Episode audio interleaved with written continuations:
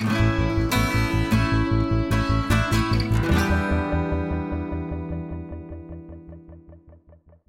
привет! Это подкаст «Давай голосом», в котором мы вместе с вами слушаем аудиоверсии самых интересных расследований и репортажей о России и беседуем с их авторами. Мы выпускаем этот подкаст совместно с премией «Редколлегия». Тексты, которые мы читаем, вошли в список претендентов на присуждение редколлегии. Я Семен Шишенин, заместитель главного редактора студии подкастов «Либо-либо». А я Настя Лотарева, главный редактор портала «Такие дела». И сегодня мы будем обсуждать текст, который называется «Неясно, где ты занимаешься пропагандой, а где преподаешь. Что изменилось в пермских школах после того, как 7 лет назад приняли закон о запрете пропаганды нетрадиционных отношений». Я обожаю, честно говоря, заголовки, которые ты дочитал, и тебя такое впечатление, будто обманом уже начали заставили читать текст, настолько они длинные. Но на самом деле сам по себе текст э, замечательным образом раскрывает совершенно неожиданной стороны э, проблему того, что э, значит, запрет более-менее э, политический, на самом деле, закон э, о запрете пропаганды нетрадиционных отношений детям, э, потому что как, мы просто видим по практике его применения, что он э, не, не имеет никакого отношения к э, образованию. Что он, на самом деле, во-первых, работает против детей, во-вторых, работает против школ, потому что добавляет в атмосферу работы э, учителей, которые сами никогда в жизни не имели никакого секс-просвета и выросли, в общем, как правило, либо в гомофобном обществе, либо в обществе, которому просто это не принято обсуждать, дали им дополнительный повод бояться э, детей, которые относятся к ЛГБТК+. Весь этот текст, он в каком-то смысле про буллинг и неожиданных его э, акторов, что ли. Да, потому что э, не ждешь в нем услышать того, что в нем услышишь. А, а еще внутри есть пасхалочка про систему сли- натурально слежения за детьми. Это чистый Оруэлл. Послушайте и проверьте, не следят ли за вашими детьми в вашем регионе, а вы об этом можете даже и не знать. И мало того, могут, да, благодаря этой системе еще присвоить вашему ребенку какой-нибудь э, ярлык, потому что кому-то из людей, которые работают в этой системе, покажется, что он сейчас возьмет ваш вашу сайгу и расстреляет всех своих одноклассников. Это удивительно, да, удивительно, что э, все это как бы это приводит к какому-то расширению и мутированию очень странному системе стигматизации абсолютно не имеющих ни к чему отношения людей в школе. Э, но давайте без лишних слов перейдем к тому, чтобы послушать текст, который мы для краткости назовем «Неясно, где ты занимаешься пропагандой». А читать его будет Левтина Пугач.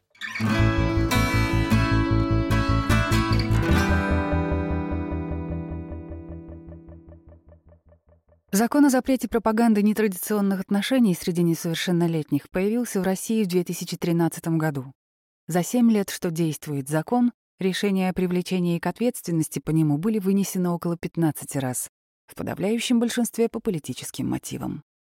Мертвый с юридической стороны закон на деле привел к самоцензуре и страху учителей перед всем, что касается ЛГБТ, сплетням и доносам на школьников, а в некоторых случаях дискриминации ЛГБТ-детей, травле и открытой агрессии со стороны педсостава.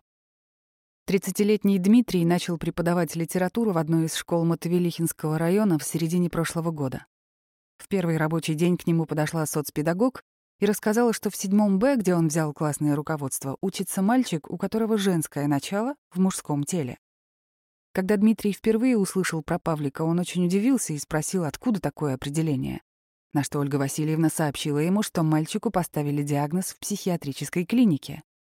«И что это, болезнь?» — поинтересовался учитель. «Ну да, отклонение от нормы», — ответила она. Дмитрий говорит, что Ольга Васильевна считает, что такие дети очень неудобные, и их надо выдавить из школы. Она рекомендовала ему по любому поводу писать на Пашу докладные, и если тот будет плохо учиться, не натягивать на тройки, а ставить неуд. Павлик красит волосы в розовый цвет и приходит на уроки с легким макияжем. Может нанести немного блесток на брови или губы.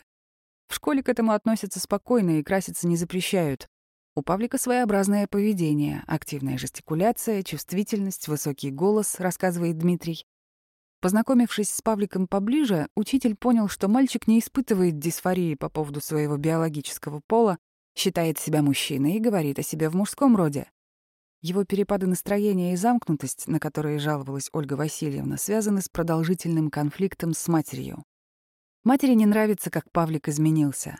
Стал увлекаться макияжем, подписался на блогеров по мейкапу, начал краситься сам, фотографироваться и выкладывать фото в своих аккаунтах в соцсетях. Она кричала на него, могла ударить, Павлик отвечал, начиналась драка. Мать грозилась отдать его в детский дом или психбольницу. Она его называет пидором, а он ее обсоской долбанной.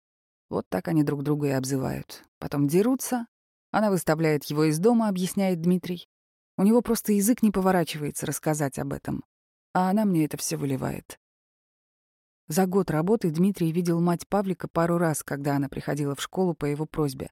Потом женщина перестала отвечать на его звонки. Классный руководитель попробовал отправить Павлика к школьному психологу, но и у того нет времени на глубокую работу ни с ребенком, ни с его матерью. В школе слишком много детей, и он может уделять мальчику несколько минут в неделю. По словам Дмитрия, директор школы знает о ситуации в семье и старается поддерживать Павлика, всегда спрашивает, как у него дела. Завуч по внеучебной работе оберегает и курирует его. Поэтому Дмитрий был удивлен, когда услышал от социального педагога о том, что Павлик не должен учиться в школе. Паша почти не общается с парнями из класса, но те его не обижают, Дружит с девчонками, на технологию тоже ходит с ними. В школе нельзя выбрать между технологией для девочек и для мальчиков, и Павлик просто нарушает правила. Учительница по технологии относится к этому с пониманием, но не все преподаватели такие. Молодые преподаватели относятся к ЛГБТ либо нейтрально, либо сдержанно негативно. Главное, чтобы меня не трогали, рассказывает Дмитрий. Они ведут себя так, будто этого не существует. Среди старшего поколения я вижу яркий негативизм. Вообще эти смешочки в учительской по поводу Павлика были всегда, типа «ну что, он определился уже?» В этом году, к счастью, такого уже нет, потому что я никак такие шутки не поощрял. Психолог Мария Наймушина вела курсы по повышению квалификации для педагогов и психологов с 2013 по 2019 год. Она говорит, что благодаря закону о запрете нетрадиционных отношений среди несовершеннолетних с 2013 года ненависть к ЛГБТ начала пропагандироваться на государственном уровне. И если раньше кто-то имел шансы не знать, кто такие ЛГБТ и как к ним относиться, то теперь знают все, заключает Мария. Психолог считает, что закон имел отсроченный эффект. Первое время о нем было известно в основном в активистской среде.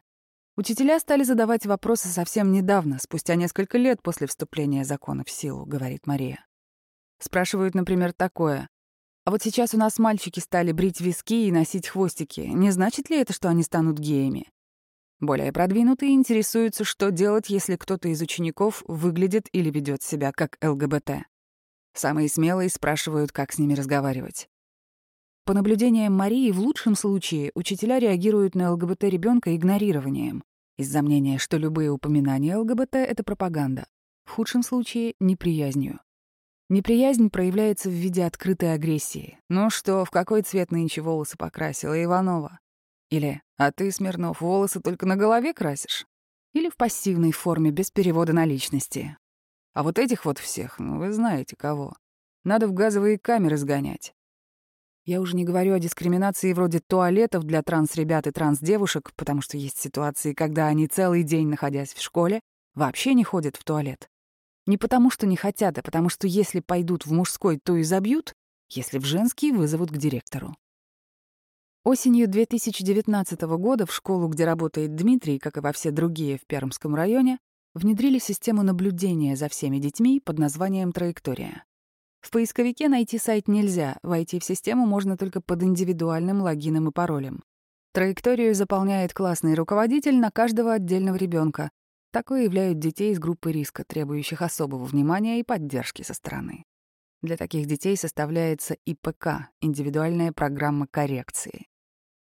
Я увидел, что в карте Павлика соцпедагог сделала пометку к индикатору о деструктивных группах, причисляет себя к ЛГБТ, хотя в списке деструктивных групп такой категории нет.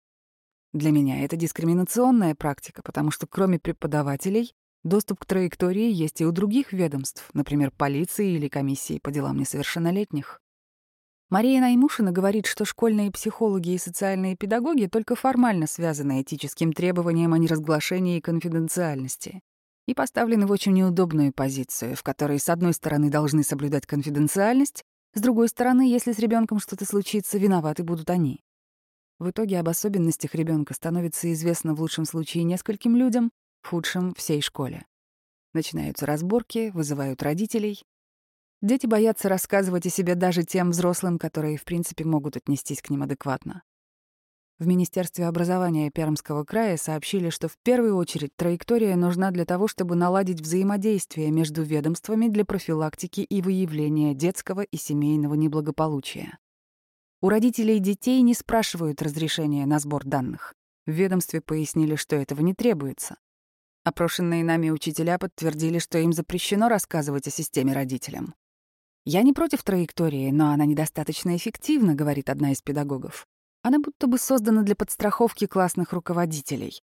Как только ребенок совершит что-либо, сразу проверяют траекторию. И слава учителю, если у этого ребенка уже есть индикаторы, значит, он смог выявить отклонение. Молодец. Данные на ребенка продолжают собирать, даже если он уходит из школы после девятого класса и поступает на среднеспециальное. В случае, если ребенок выпускается после одиннадцатого класса, его карта архивируется. В целом, траектория выглядит как полезная инициатива, потому что сбор информации был и до этого, но менее централизованный, говорит юрист Анна Плюснина. Возможно, это действительно поможет выявить детей, которые находятся в зоне риска, но собирать данные и давать доступ к ним другим органам можно только с письменного согласия родителей или представителей. Законна ли запись соцработника о принадлежности Павлика к ЛГБТ, зависит от того, как эта информация будет использоваться дальше, говорит юрист. Если условно вызовут родителей и скажут, о какой ужас, срочно сделайте ребенка нормальным, то это плохо и незаконно. Если же информация будет использоваться как одна из характеристик, которая может являться основой для буллинга, и к таким ребятам будет оказываться дополнительное позитивное внимание, то, возможно, это хорошо. Дмитрий рассказывает, что в их школе учатся действительно проблемные ребята. Есть дети из очень бедных семей, которые воруют. Есть дети, которые курят или принимают наркотики. Но соцпедагог считает мальчика с розовыми волосами опаснее их всех. Он слишком непонятен и выделяется, потому что они своровали и затихли, а он якобы долго копит в себе негативную энергию, а потом всех перережет. Соцпедагог считает, что такие дети в конце берут оружие, приходят в школу и всех убивают. Поэтому Павлика нужно выдавить из школы, создать все условия для того, чтобы он не учился. Что будет дальше конкретно с этим мальчиком, я не представляю. Дмитрий никогда не видел, чтобы Павлика в школе обзывали или травили сверстники. У современных детей, говорит он, обостренное желание всех принимать. Если пять лет назад, когда Дмитрий только начинал преподавать за то, что ты отличаешься от других, могли и побить, то сейчас наоборот. Я не такой, как все, и мне с этим окей. Это мощный тренд среди подростков. В начале 2020 года Дмитрий решил спросить у своих учеников, о чем они сами хотели бы узнать на уроках, потому что учебный план, по его мнению, не был ориентирован на интересы детей. Один класс мне сказал, что им интересно послушать об истории секс-меньшинств, как они жили раньше, как они живут теперь. Они объяснили, что им интересно, потому что никто об этом не рассказывает, а та информация, которую можно найти, чаще всего окрашена чем-то негативным, хотя это такие же люди, как и все мы. Дети просто хотят услышать правду о том, что происходит, считает Дмитрий. Такое часто бывает, когда у тебя с детьми доверительные отношения, говорит учитель. Некоторые родители почему-то считают, что если ты об этом заговоришь, то у ребенка появится страшнейший интерес, и он точно станет геем. То есть как будто это какое-то заболевание. А детям просто интересно. Они очень ценят, когда им рассказывают честно о чем то подобном. Дмитрий отмечает сразу две тенденции большую бытовую гомофобию, которая проявляется в виде сплетен в учительской и гомофобных шуток среди учеников, и одновременно страшнейший интерес у школьников не только к теме ЛГБТ, но и к сексуальному воспитанию вообще. Уроков сексуального просвещения нет. Есть только уроки гигиены, где девочкам рассказывают про прокладки, а мальчикам про дезодоранты, рассказывает Дмитрий. В конце устраивается конкурс, где мальчик может выиграть дезодорант, а девочкам всем раздают прокладки. Эти конкурсы проходят отдельно. Считается, что мальчикам не нужно знать про прокладки, а девочкам про дезодоранты. Но про презервативы не рассказывают, ни про планирование семьи, ни про раннюю беременность. Про это вообще ничего нет. Как будто бы никто не занимается сексом, и дети появляются почкованием. Дмитрий планирует сдержать обещание, но пока не решил, как будет рассказывать ребятам об ЛГБТ. Скорее всего, мимоходом, через миллион оговорок. «Я же не знаю, как они будут обсуждать эту тему с родителями или другими учителями», — поясняет он. Статья о пропаганде очень образно написана. Неясно, где ты занимаешься пропагандой, а где преподаешь. Ну и ЛГБТ в школе негласно приравнивается к маргинальным группам. В школе их не изучают.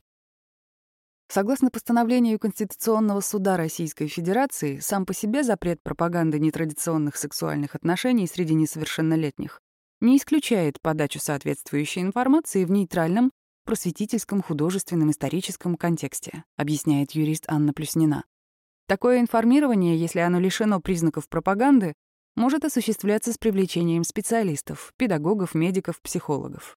Таким образом, педагоги имеют право разговаривать с детьми о гомосексуальности, бисексуальности, трансгендерности, но в нейтральном контексте. Это значит, что нельзя давать положительные или отрицательные оценки, навязывать информацию, которая может вызвать интерес к таким отношениям. Психолог Мария Наймушина согласна с мнением юриста, но не советовала бы учителям проводить секс-просвет про ЛГБТ в классах. Закон сам по себе неадекватный, говорит Мария, потому что там не пояснено, что такое пропаганда и что такое нетрадиционные сексуальные отношения. Оральный секс в супружеской паре — это традиционные или нетрадиционные отношения? В гетеросексуальной, а в гомосексуальной? То есть вообще ничего не понятно в этом законе. Он в принципе не применим к реальности. Кроме того, Мария говорит, что закон противоречит научным данным, согласно которым уже больше 20 лет гомосексуальность и бисексуальность рассматриваются как нормальные варианты развития сексуальности. То есть ими нельзя заразить или запропагандировать.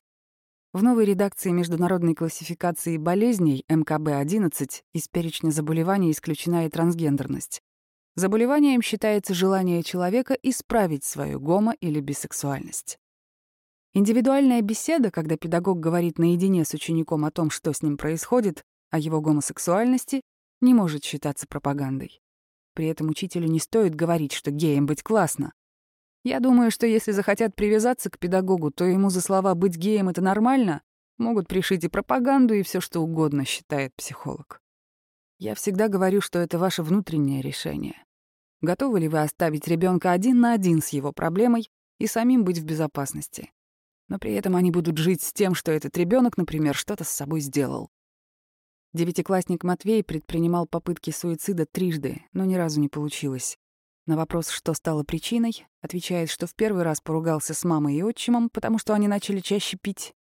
Во второй раз из-за ссоры с друзьями, в третий тоже что-то такое было. Матвей — трансгендерный парень. Он живет с мамой и отчимом в центре Перми, учится в гимназии. С мамой отношения более-менее, с отчимом часто ругается, говорит Матвей. Он считает, что я неправильно воспитан. Одно время называл меня педиком, сейчас просто кричит, что я для него либо баба, либо никто. Матвей всегда больше общался с парнями, постоянно с кем-нибудь дрался. На палках, на кулаках, чаще всего один против всех.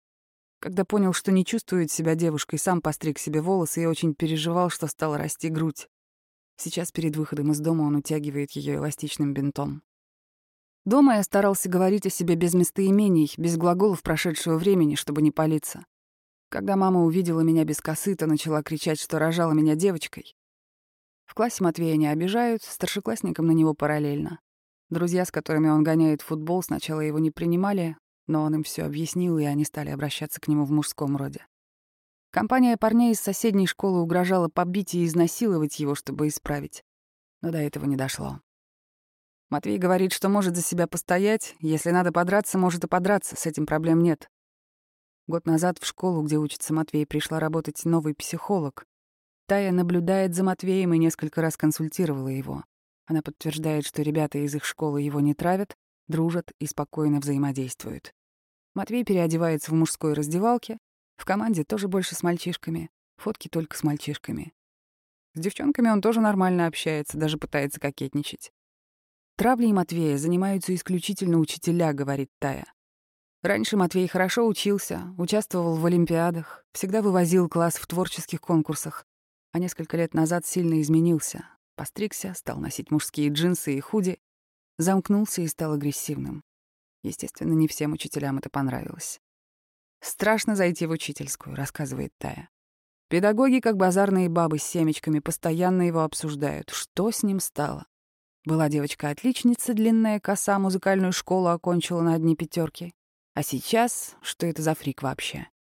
Учителя останавливают Матвея в коридоре и ведут с ним длинные разговоры о том, чтобы он выглядел, как полагается, девочке, и вообще стал обратно нормальным. Классная руководительница в старших классах, которая преподает математику, продолжает называть Матвея паспортным именем. Он говорит, что ей без разницы, и она делает это при всех. Кроме того, классная постоянно на нас орёт, рассказывает Матвей.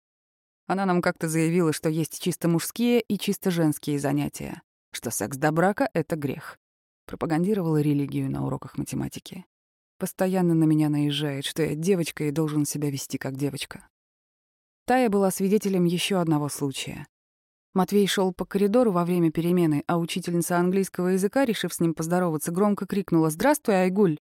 Матвей помнит этот момент и считает, что англичанка сделала это специально. Она прекрасно знает, что он просит всех обращаться к нему по имени Матвей. Когда Тая пыталась поговорить с теми учителями, кто проявлял по отношению к Матвею трансфобию или вел себя некорректно, ей указывали на место и просили больше тут не пропагандировать. Учительница из начальной школы стала первой, кто принял Матвея. Мальчик приходит к ней каждую перемену, помогает проверять тетради, если она не успевает. Они пьют кофе и много беседуют. Сначала она считала это психическим отклонением, ей было тяжело все принять, но со временем приняла. И теперь говорит о Матвее в мужском роде. Учитель по УБЖ тоже относится к Матвею как к мужчине и жмет руку при встрече. Хотя по рассказам мальчиков он часто высказывается против ЛГБТ. Матвей планирует уйти из школы после девятого класса и устроиться в Макдональдс. В летние каникулы он там подрабатывал. Мечтает съехать от родителей и жить отдельно. Когда появятся свои деньги, начнет принимать гормоны. Пока шла работа над материалом, в школе, где учится Матвей, сменился директор, и психолога Таю уволили, потому что она не справлялась с нагрузкой. Теперь Тая ищет новую работу. Павлик продолжает развивать свой блог по мейкапу и рисует комиксы. Он надеется стать стилистом, когда вырастет. Дмитрий старается и дальше поддерживать Пашу. По его словам, соцпедагог пока оставила мальчика в покое и переключилась на других, более проблемных ребят. Кого-то из школы подозревают в распространении наркотиков.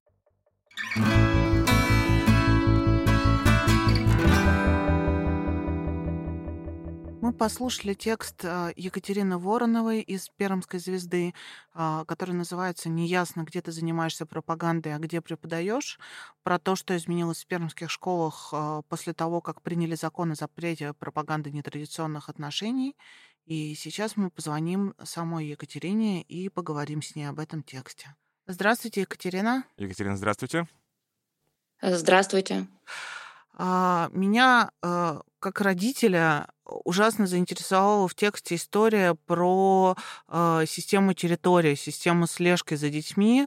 Э, то есть про личную историю мы сейчас а, еще поговорим, но это какая-то Оруэлл какой-то. Это чисто пермская история или она всероссийская? Ну, как мне удалось выяснить, это разработки Пермского края, программа «Траектория». И вот и, и там действительно такое, что родителям не сообщают об этом? И, то есть, и учитель... Я сделала официальный запрос, и мне пришел официальный ответ о том, что разрешение родителей не требуется, и что эта система якобы дублирует э, предыдущий сбор информации, который присутствовал в школах, но вот он здесь централизованный. А как вы, вы сами о ней узнали, об этой программе? В первый раз я не услышала как раз от Дмитрия, вот, но потом я подняла публикации, и про это уже писали. Были э, новости в СМИ, и вот и я сделала запрос э, в Министерство образования, и они мне ответили. А как нашелся такой фактурный главный герой?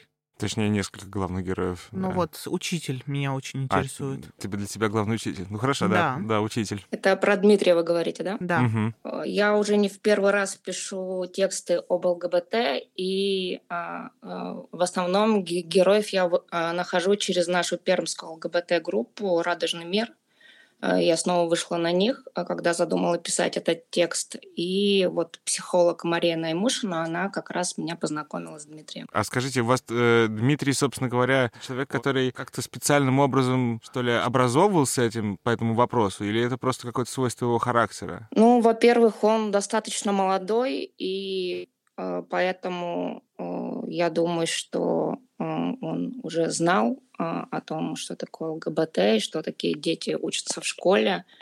Вот. Не думаю, что это какие-то свойства характера, думаю, скорее всего, это возраст. Угу. Вторая девушка, которая психолог, э, которую уволили с какой-то предельно странной формулировкой, это тоже из группы какая-то находка или как-то по-другому с ней? Да, на самом деле и та, и Дмитрий, они обратились в «Радужный мир» за психологической помощью к Маше. А, чтобы понять, как работать э, с подростками, с которыми вот они э, столкнулись с этими ситуациями травли в своей школе. Ух ты, то есть запрос на супервизию со стороны работающего психолога. Да. Угу.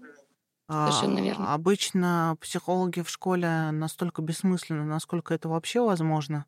А тут получается, что а, Тая очень как-то с душой подошла к этому вопросу. А легко ли э, дети согласились э, говорить? А из этих двух э, героев, детей в моем тексте, я разговаривала только с последним, с Матвеем. Вот. А это он согласился сразу же, как только мы с ним списались ВКонтакте. А с Может, первым, а Пашей. С, с Пашей не пробовали связаться или он не хотел разговаривать? На тот момент, когда я э, общалась с Дмитрием, э, Павлик, он э, находился в больнице, а потом начался карантин. Вот, и я с ним не связывалась.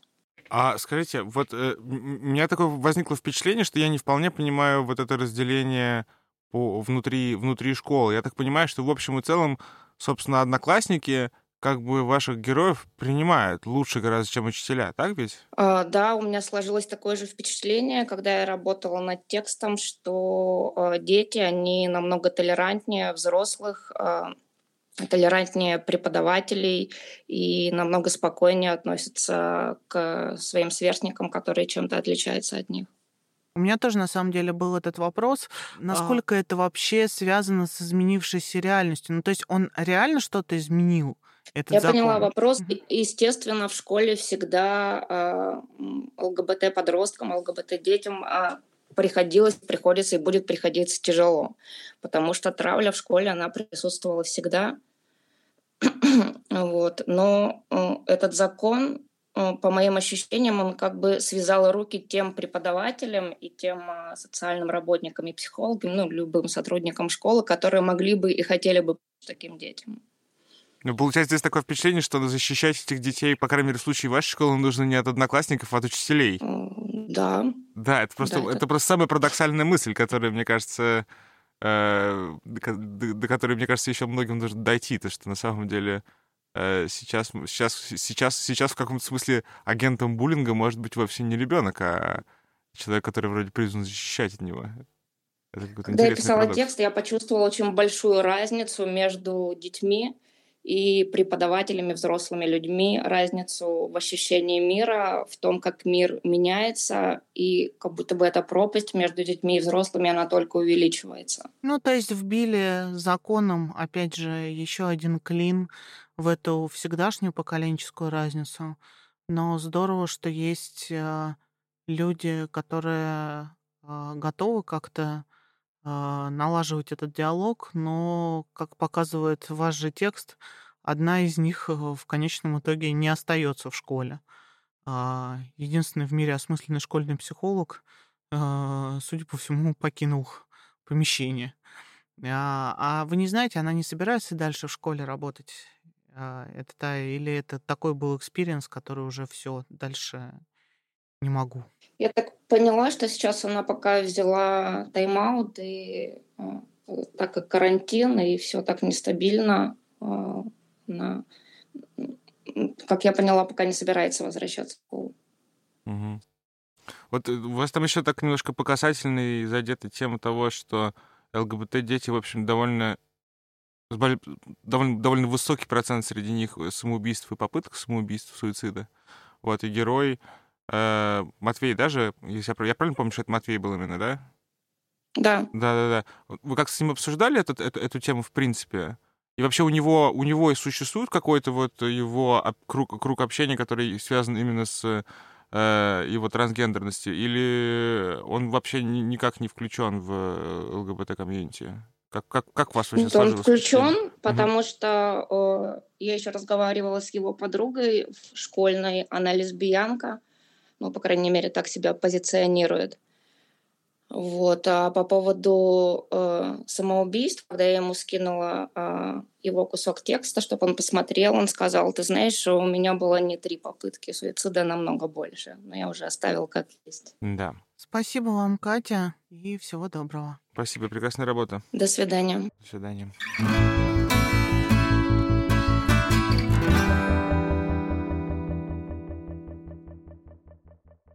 На самом деле я этот текст э, читала с, э, еще с таким с такой попыткой проверить, насколько все изменилось. Я 10 лет после университета э, работала в школе, работала и классным руководителем, э, и э, просто преподавателем.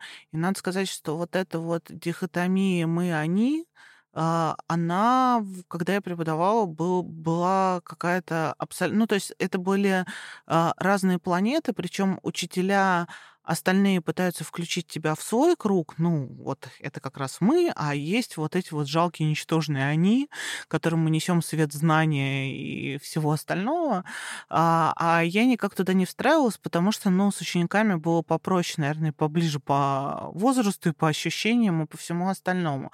Но мне кажется, это какая-то чисто российская фишка, а, такая, такое невероятное дистанцирование от детей, а, которое очень хорошо видно на самом деле в этом тексте? Э, тут мне, скорее вот даже не то, что дистанцирование само по себе от детей меня поразило, а скорее то, что абсолютно, у меня, по крайней мере, возникло такое чувство, что абсолютно утрачен, э, в принципе, менторский, что ли, какой-то статус учителя в этой ситуации, по крайней мере, да? Учитель а... из этой менторской роли попадает в какое-то состояние бабка на скамейке, да. а, которая обсуждает, какой там у этого Павлика блеск на глазах а, и почему он красится. Ну, то есть это а, какая-то совершенно обывательская в плохом смысле э, позиция, и учительская действительно напоминает скамеечку, где все сидят и обсуждают. При этом э, дети, к которым этот Павлик ходит, включая того же э, персонажа, о котором ты говоришь, у которого отец пьет, э, не знаю, хулиган класса, отличник класса, все как во всех детских коллективах. Так вот, эти дети, когда к ним приходит Павлик э, с накрашенными глазами, э, ну, типа, вероятно, вероятно, удивляются первые полчаса, а потом говорят, да норм, в общем, нормально. Или когда э, трансгендерный Матвей э, переодевается в соответствующие своему полу раздевалки, ну, не соответствующие формальным, да, там каким-то критериям, они э, тоже э, такие, ну, норм, ну, да, с вот пацанами мне, в, да, мне очень понравилось. Да, ну, мне, с пацанами да, в футбол э, играю. Угу. Э, очень понравилось, что он пытается заигрывать с девочками и делает это неумело, потому что все э, подростки в 15 лет э, делают это невероятно неумело, и это э, трогательный какой-то момент. Мне ужасно а... понравилось в нем то, что в нем нарушены шаблоны образов, потому что когда речь идет, скажем, там о, о школе, то а, у нас очень четко раз... в текстах, я имею в виду о школах, у нас, как правило, очень четко соблюдаются какие-то роли, да, что вот есть дети, есть там родители, да, есть учителя.